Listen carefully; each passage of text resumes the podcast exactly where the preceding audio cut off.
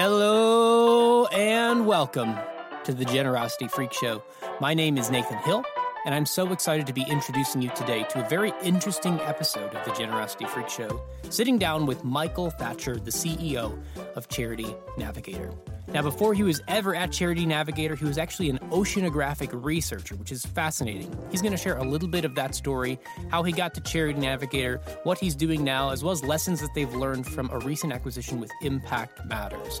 So there is a lot in store for you today. So without further ado, I'm going to turn things over to Brady as he sits down with Michael Thatcher, the CEO of Charity Navigator. Enjoy. Welcome to the freak show, here we go. It's just another freak show, here we go. I said, Welcome to the freak show, here we go. It's just another freak show, here we go. Oh, welcome to the freak show, here we go. It's just another freak show, here we go. Welcome to the freak show, here we go. It's another freak show, here we go.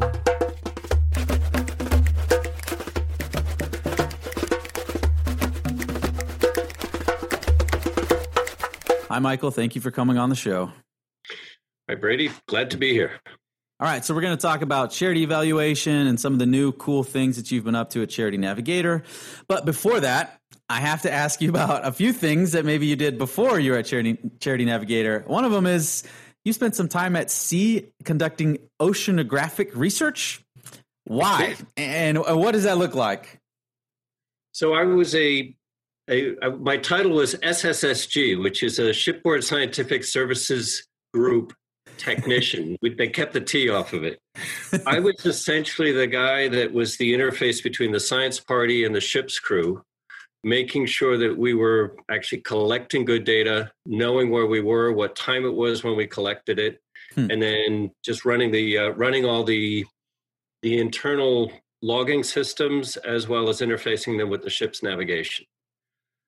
I got into doing this for two reasons. One, I I absolutely adore the ocean, and hmm. anything hmm. in, under, around uh, the water is really important to me. And secondarily, I was trying to make a living as an artist. And I, in my 20s, had a dance company where I was writing the music for it and dancing with my wife. And that wasn't paying the bills. So through a family connection, I met up with someone that was going used to do oceanographic research as a marine geologist who is digging up rock, digging up, sort of studying undersea volcanoes. Long answer, but basically, Amazing. it became something where I could go out to sea for six to eight weeks, make good money, not spend a dime.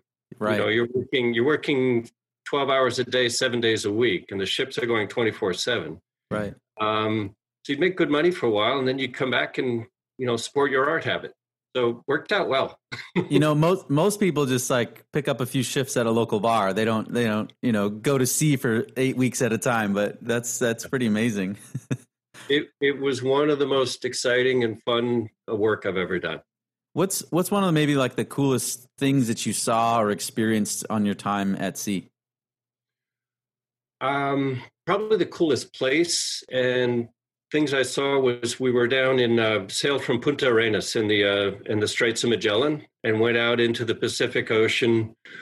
We got we got beat up. I mean, it was really rough out there. And then we came back in through what's called the English Passage, which is a an inland uh, opening between the uh, that protects you from the Pacific Ocean.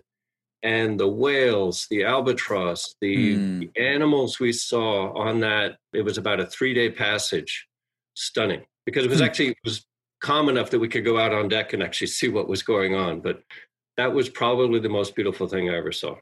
Amazing. And ice, icebergs too. Ice like these massive icebergs. Oh. that was cool. Yeah, that'd be kind of freaky seeing these massive things jutting out. Yes.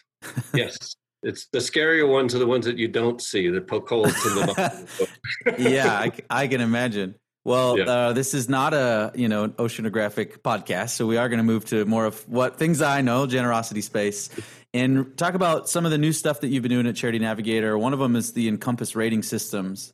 So you know, I'm very much on the record in the past of thinking financial evaluation metrics really aren't the most useful thing to you know view impact and we've all kind of been on this journey of learning and unlearning and relearning kind of how to properly evaluate nonprofits and so you've done a lot of work and then rolled out the Encompass system this summer. Um, can you explain more like what the Encompass system uh, is for people that don't know and maybe the components of it? And then I'll have a few questions within that.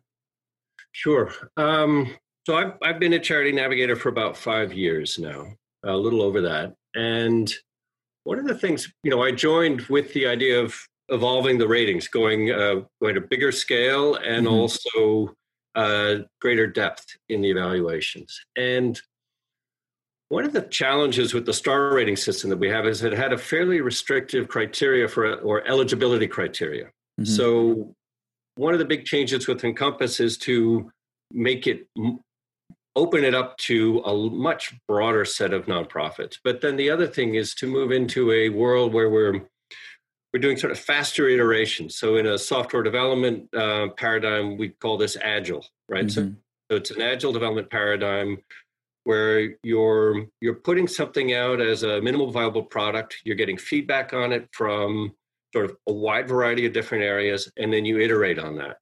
And so the spirit of Encompass, which um, the last year or so has been called the experimental rating system internally. And then we, you know, the launch name was actually Encompass, was first of all open it up so that um, a much larger number or set of nonprofits could um, access that system. And then secondarily, let's hmm. get beyond just financial and accountability structures. Let's mm-hmm. get to impact. Let's get to leadership. Let's get to community and culture. And so we've um, the system right now, as it is designed, has four key focus areas, or what we're calling beacons. Mm-hmm. Sort of staying in the navigation um, uh, sort of metaphors. We we and you know we are a navigator as a uh, by by name. We launched in July with the finance and accountability beacon, which in many respects is looks a lot like what we've been doing with the star system for the last 20 years with mm-hmm. significantly less metrics but 150,000 new ratings. So we hmm. basically jumped from 9,000 to 150,000. Hmm. The criteria, entry criteria for that was you needed to have e-filed your 990. Hmm. You also needed to be filing a 990. So that still there is still a size limit. If you're smaller than 250,000 in annual uh, revenue, you won't be you won't be covered by this part of the Encompass rating system. Mm-hmm. But if you have and you have three years of 990 filing.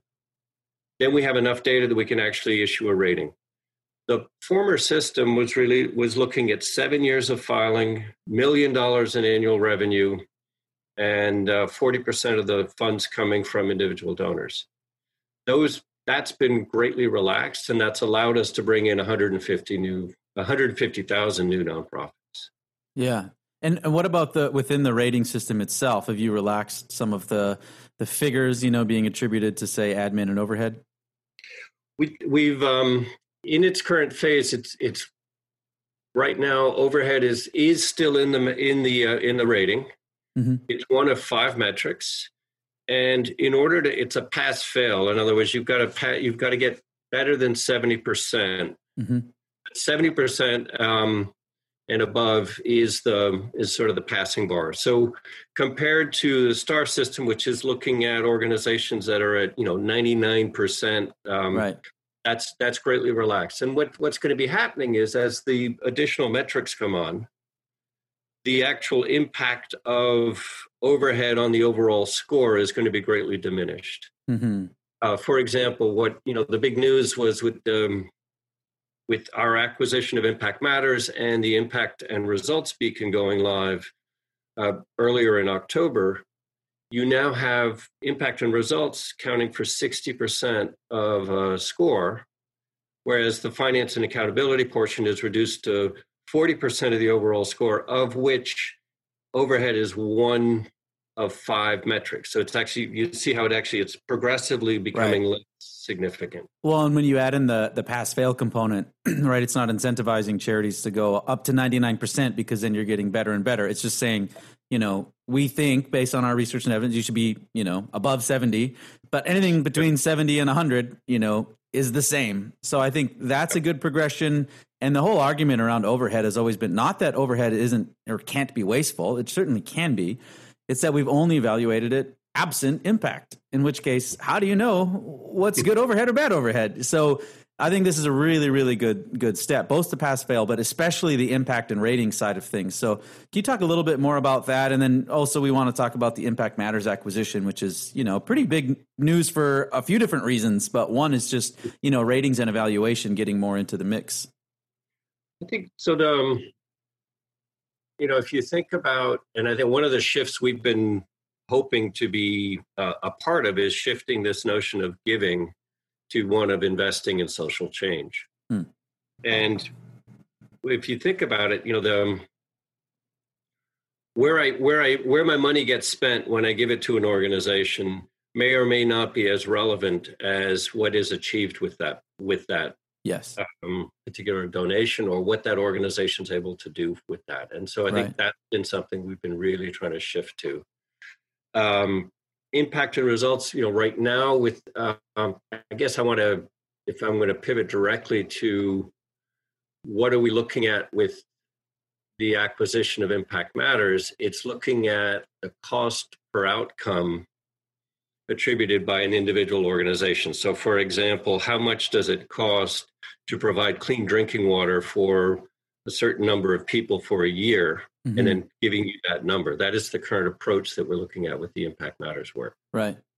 So one question when it comes to kind of the impact and results is like how do you balance the tension of you know wanting to serve donors, wanting to serve the space, adding more rigor, adding more depth, but also not wanting to just create, you know, more and more hoops or more and more things for nonprofits yeah. to do who, you know, already have tons of other things to do, let alone not just keep up their ratings, you know, with watchdog groups. So, how do you balance that? It's actually if you don't balance it, you fail, right? So I think no, right. Um, and and I actually, when I was joining Charity Navigator, we were in the process of having um, an attempt at what we were calling results reporting, or what back in the day was called Charity Navigator 3.0, that was an attempt to evaluate how nonprofits were reporting on their results. Mm-hmm. The fact of the matter was, it was a fairly labor intensive effort demanding of the nonprofits to submit all this information to us. Yeah. And then on the back end, on our end, to actually process that information and turn it into right. a rate. So we got a ton of pushback from the sector, and we also ended up with massive delays in our regular rating system. Mm. And so mm. so figuring out that part to to me is actually it's a it's a huge part of the um of the solution.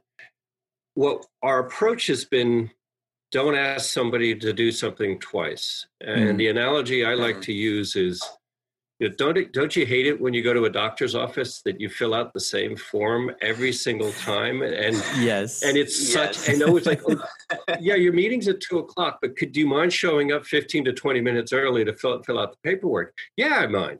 right? Yeah, yeah. Um, and so don't ask nonprofits to submit the data.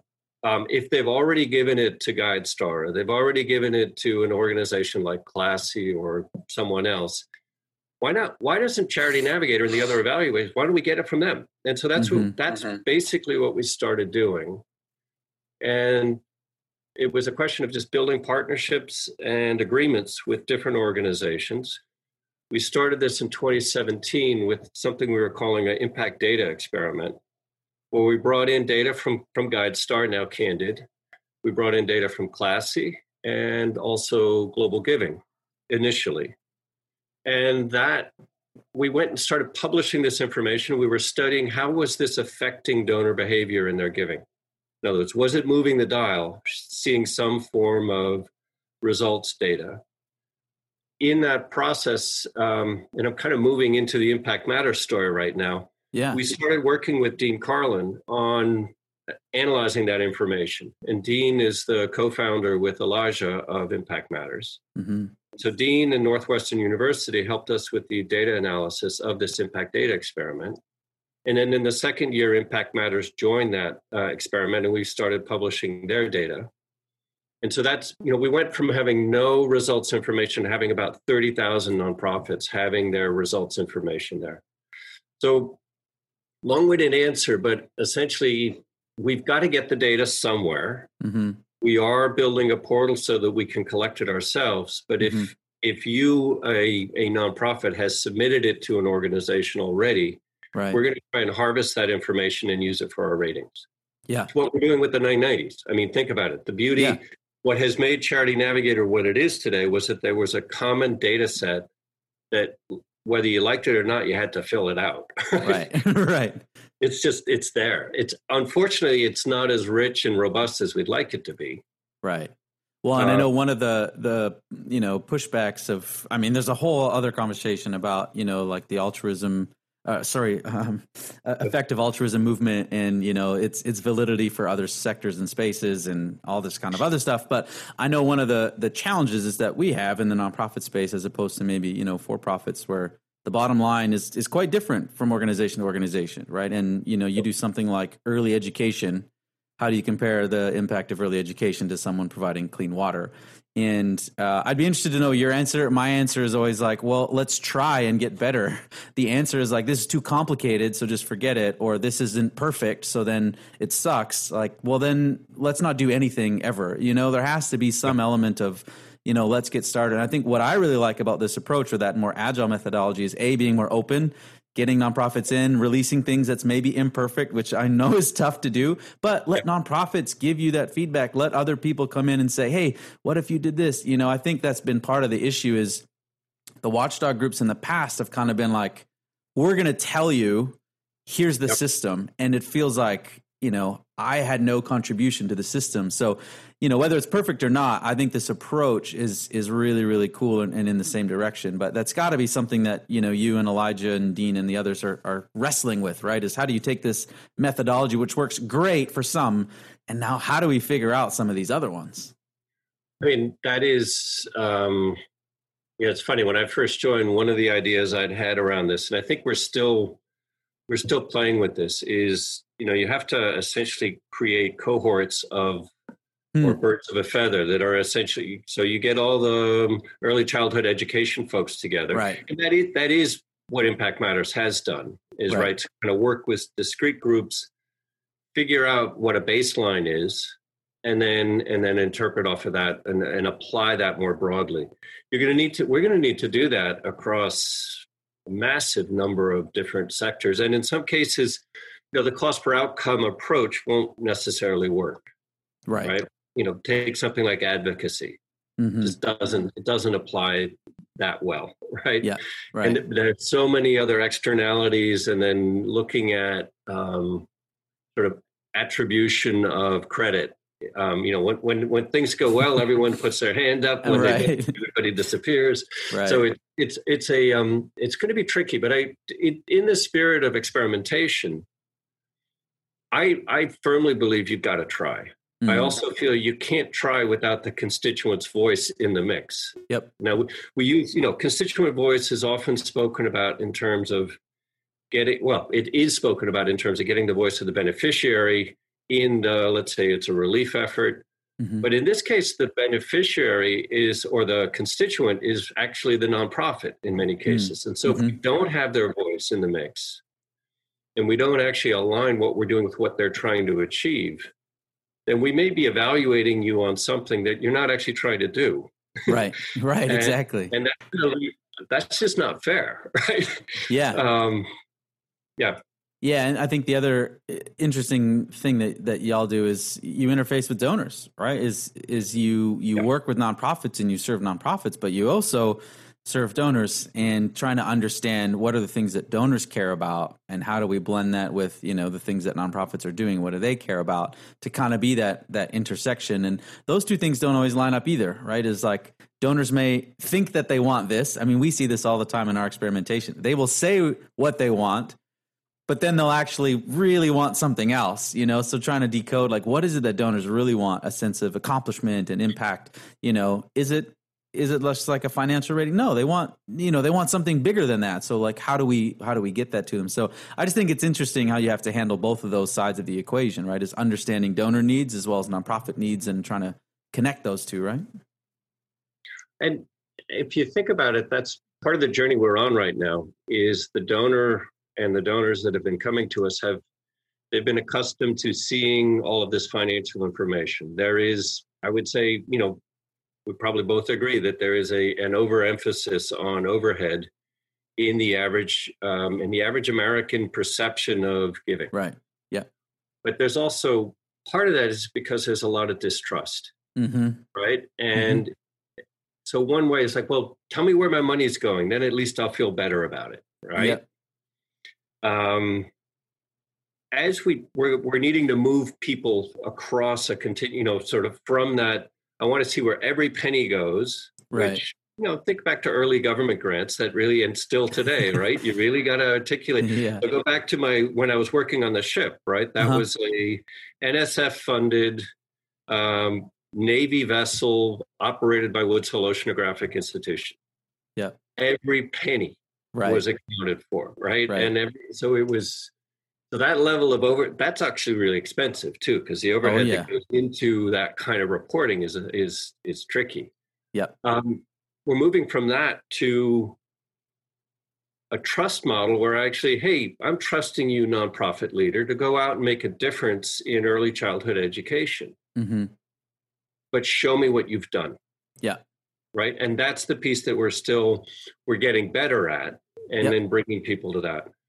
That we get asked some really um, surprising or, or or maybe disappointing questions often from the donor community. You know, one of the one of the key questions that people are really concerned about is how much is the CEO getting paid? Yeah. And I think we all would agree that that's not necessarily relevant to the output and the outcomes and the impact of an organization. And Shouldn't be. No, Shouldn't be. No.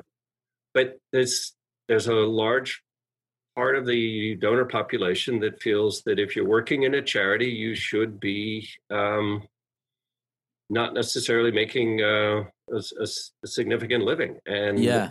you know, and that's that's unsustainable, right? And Right. that's and we're and we're pretty firm on that, but we do because the question gets asked all the time. We do list CEO salary on our ratings profile, and we Yeah. show uh, what it is in terms of percent of overall revenue of the organization. Yeah. And I think this is what's so interesting about the conversation is every conversation that I've had with, you know, funders and donors when we actually get into it, if you can just sit down for 30 minutes and have a real conversation, by the end of it they go, "Yeah, you know what? I actually don't care what the CEO makes, you know?" Yeah. But it's always again in relation to as long as I know that they're achieving what they're saying to achieve. And again, this is where nonprofits want like the we just want, you know, unrestricted funding and we want the freedom and we should pay what we want 100%. But to earn that, you have to earn that. You have to say, this is what we're doing. You can't have it both ways. You can't not communicate what you're doing and also get the fruits and benefits of not doing that.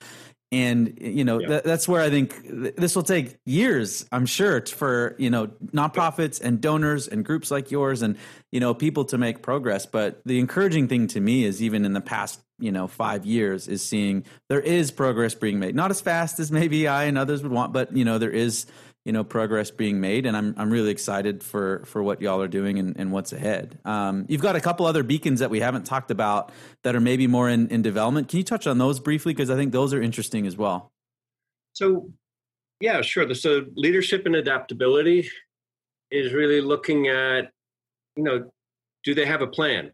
How good Mm. is the leadership? And trying to figure out ways to, you know, what are some simple ways of measuring that? What is the theory of change that the organization has? Is it published? Um, are they working against a strategic plan? Uh, that's one, you know, one area, and and this is something we're just starting to scratch the surface at right now.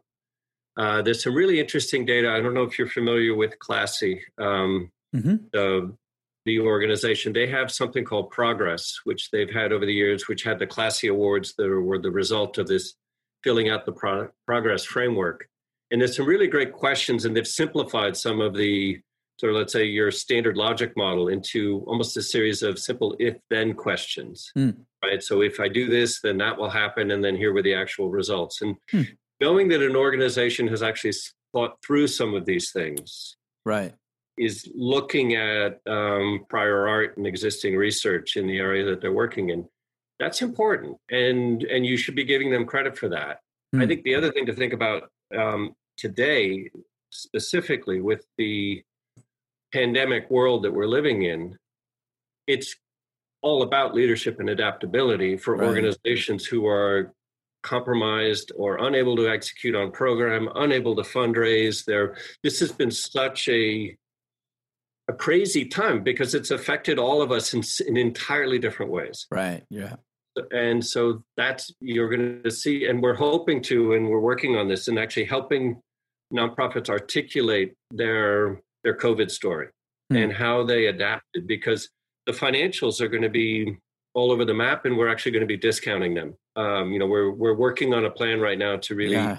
let people know you're not going to be penalized for the the, the negative effect uh, or potentially negative effect of 2020 Right. Interesting. Culture and community is is more looking at how do you interface with your with your environment. So this is where we're looking at constituent voice. And Hmm. we actually that may be one of the next things that um, that we launch which is working with um, some folks out of feedback labs. And there's a group of experts in beneficiary feedback or constituent voice. And just seeing how do you listen to your the people you serve and how does that how do you use that to iterate and improve on your on your program delivery Yeah. um, so there's there are a lot of different things this is also i think culture and communities where you'd see things like diversity equity and inclusion measures Yeah.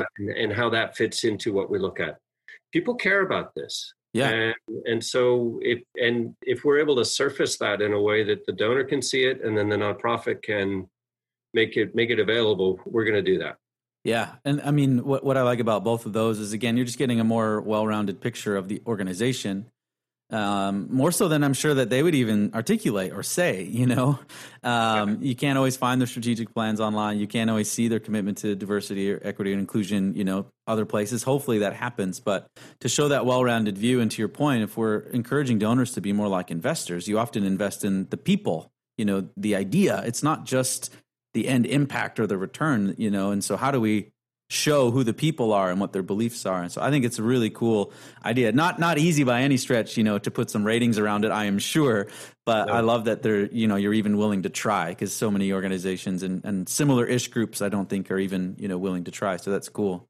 Um, I want to jump back to the Impact Matters acquisition if we can, because uh, I saw that the acquisition was actually funded by the Bill and Melinda Gates Foundation.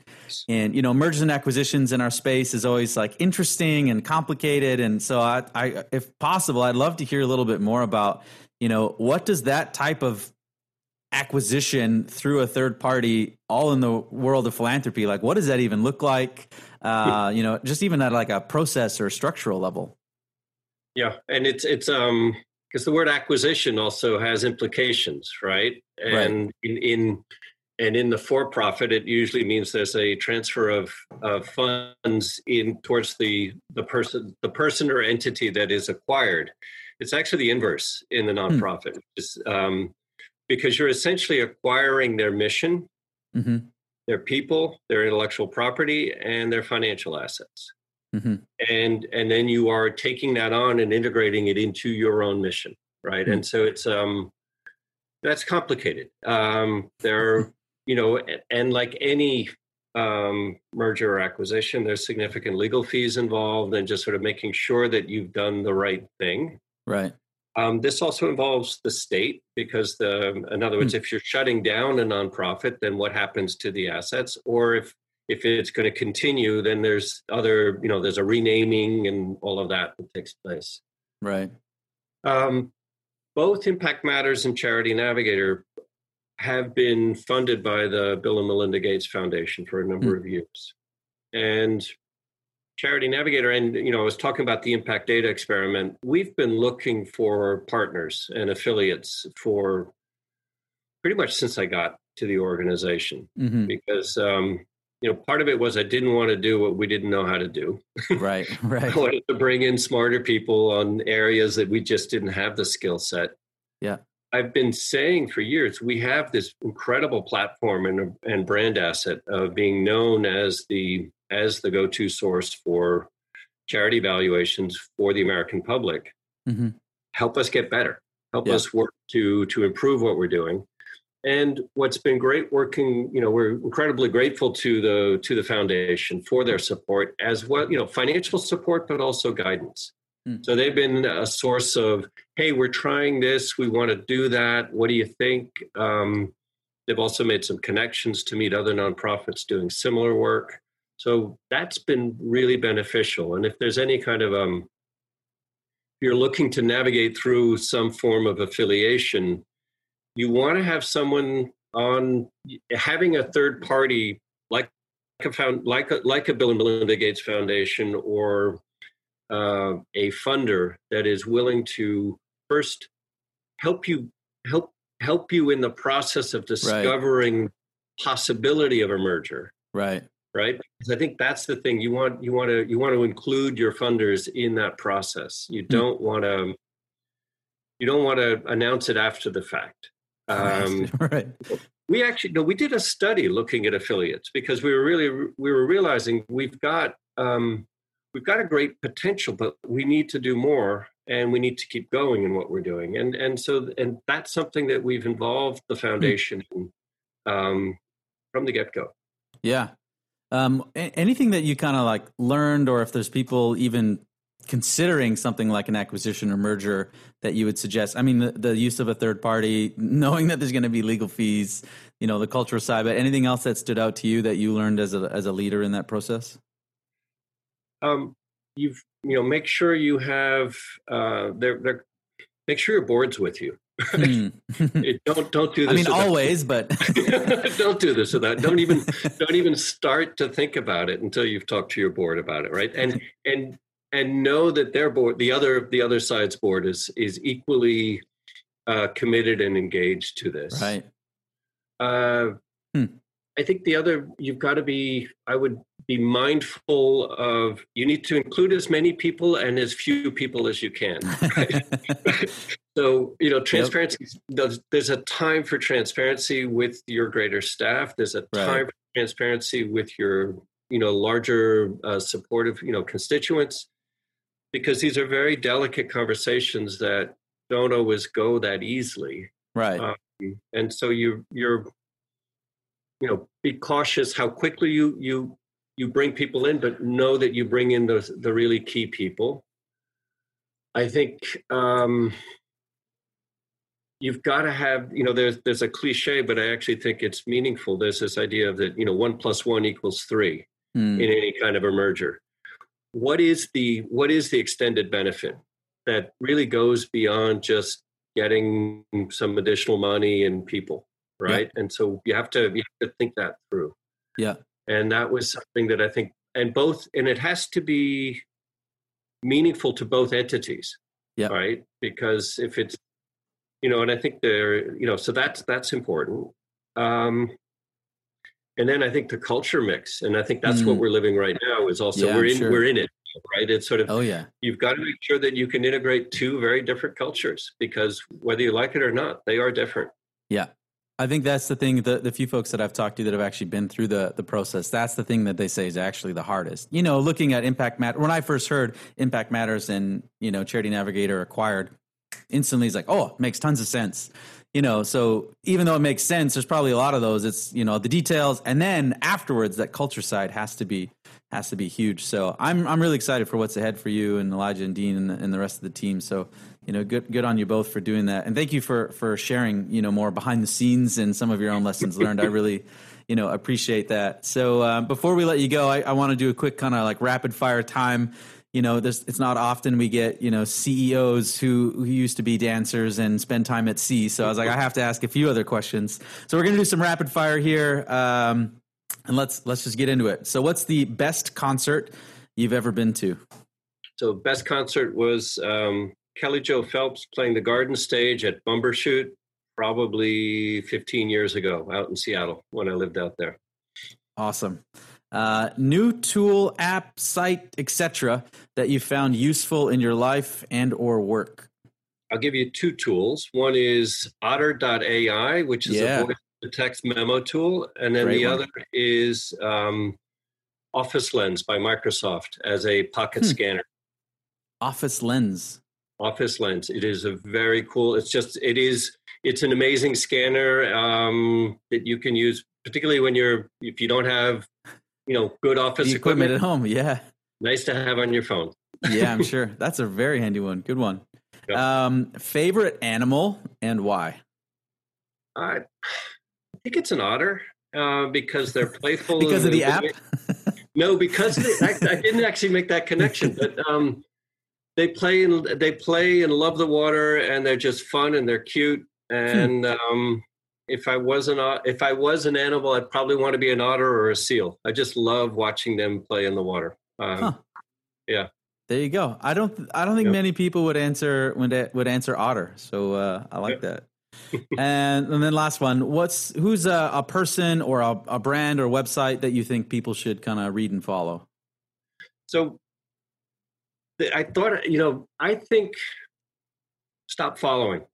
We need more leaders. Hmm.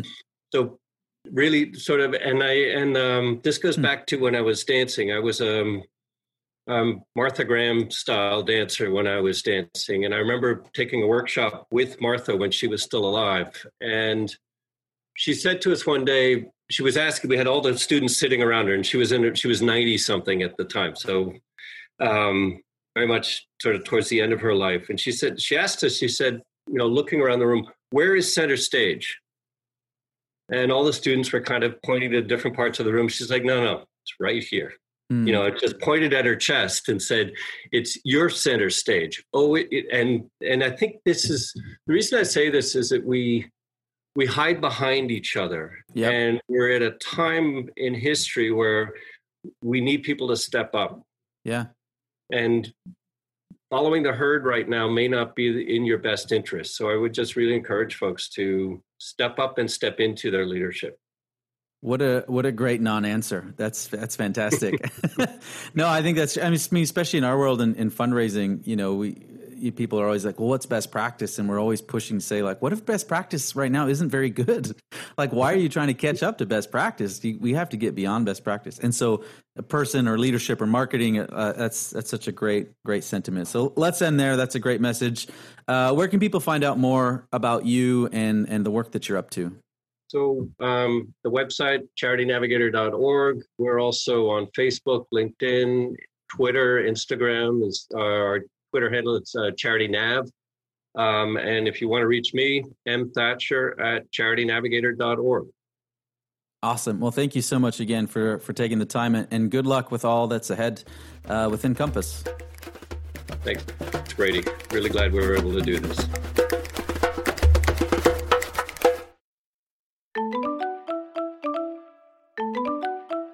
Hi again, this is Brady, and I just wanted to say thank you so much for listening to the podcast. I hope you enjoyed that episode. If you'd like to listen to all future episodes or maybe go back and listen to some of our past episodes, you can do so by going to generosityfreakshow.com or you can search the Generosity Freak Show on Apple Podcasts, Spotify, Stitcher, SoundCloud, pretty much wherever you listen to your pods.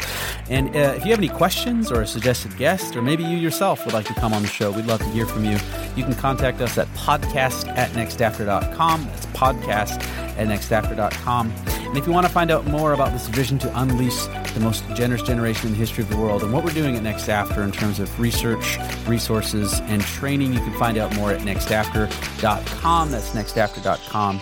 Thank you very much for listening. And finally, I have to say thank you to Nathan Hill, our producer and mixologist. This would not be possible without him. So thank you, Nathan. And thank you once again for listening.